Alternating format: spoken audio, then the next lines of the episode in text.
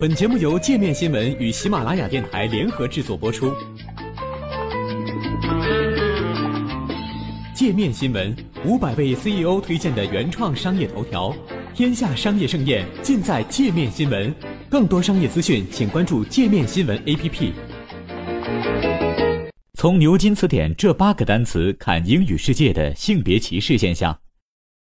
对于日常生活中习惯性一起出现的词语组合，语言学家称之为固定搭配。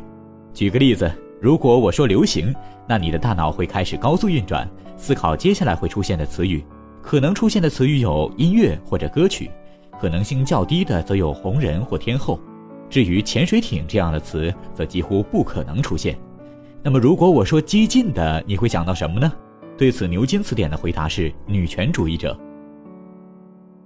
一直以来，牛津词典在一些例句用法上总是被指责带有性别歧视。例如，妻子的修饰语是唠叨的，女性声音的修饰词是刺耳的、尖锐的，而男性则不然。对于性别歧视的指控，牛津大学出版社回应说，牛津词典想展示那些词语在现实生活中都是如何使用的。出版社还在一份声明中说道：“那些例句是我们从海量资料中选取的，不代表牛津大学出版社的观点。”换句话说，存在性别歧视的不是字典，而是整个英语世界。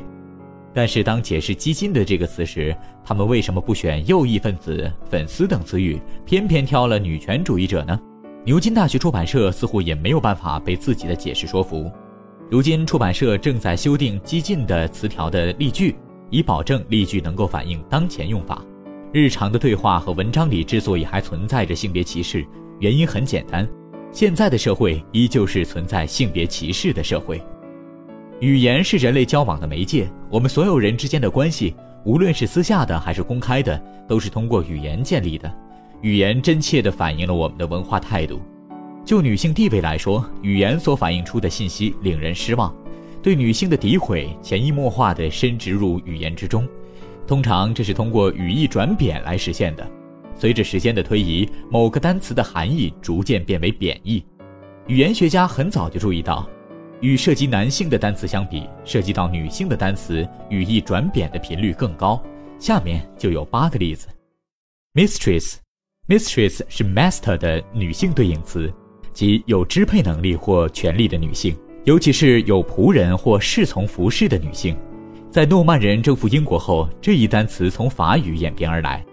然而，从17世纪开始，这个单词的含义就变成了和已婚男性保持长期性关系的女性。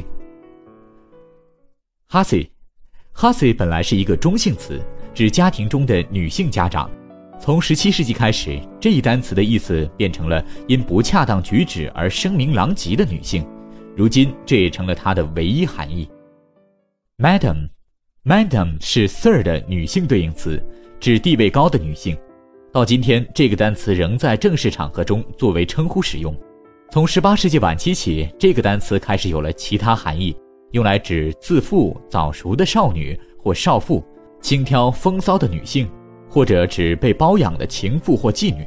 到了19世纪晚期，它的含义就变成了妓院的老鸨。governess，governess 从15世纪开始使用，指对某个地方、某个机构或某群人有支配权利的女性。这个单词应该和 governor 进行对比。随着时间流逝，它的单词内涵大幅缩小，并且地位也大大降低，变成了负责照顾、监督、指导人，尤其是孩子或者小姐的女性。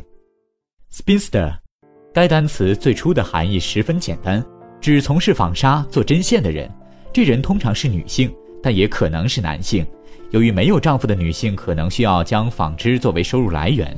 这一单词逐渐与未婚女性联系到了一起，并且最终成了对未婚女性的正式称呼。对于 spinster 的另一个含义，未婚女性有指过了已婚年龄而未婚的女性，老处女，则是在18世纪早期开始出现的。courtesan，这是含义转变最具戏剧性的单词之一。最开始，courtesan 是 courtier 的女性对应词，后者指封建君主的朝臣。如今，妓女成了它的唯一含义。wench，在十三世纪，wench 指女婴或者未婚少女。这个单词很快就有了负面含义。从十四世纪晚期开始，在英国诗人兰格伦和作家乔叟的作品中 wench 指水性杨花的女性妇女。tart，柯林斯字典称这个单词是19世纪时对 sweetheart 的缩写，尤其指对女性的爱称。然而从1887年开始，tart 的意思开始变成了不道德的女性妓女。想想这八个单词的男性对应词，语言中的性别歧视现象就更加明显。涉及男性的这些单词意指权力和高位，而涉及女性的这些单词含义却完全不同，要么指女性的从属地位，要么涉及女性对男性的性服务。这八个单词表明了社会环境是如何在语言中留下印记的。女权运动的成就是否通过了语言的层层过滤，最终沉淀下来？关于牛津词典的争论表明并没有。我们用来描述女性的单词，又能否避免和 hussy、mistress 一样的命运？希望犹在，但最终结果如何，只有时间知道。还想了解更多世界各地的商业趣闻，请关注“界面天下”频道微信公众号“最天下 The Very World”。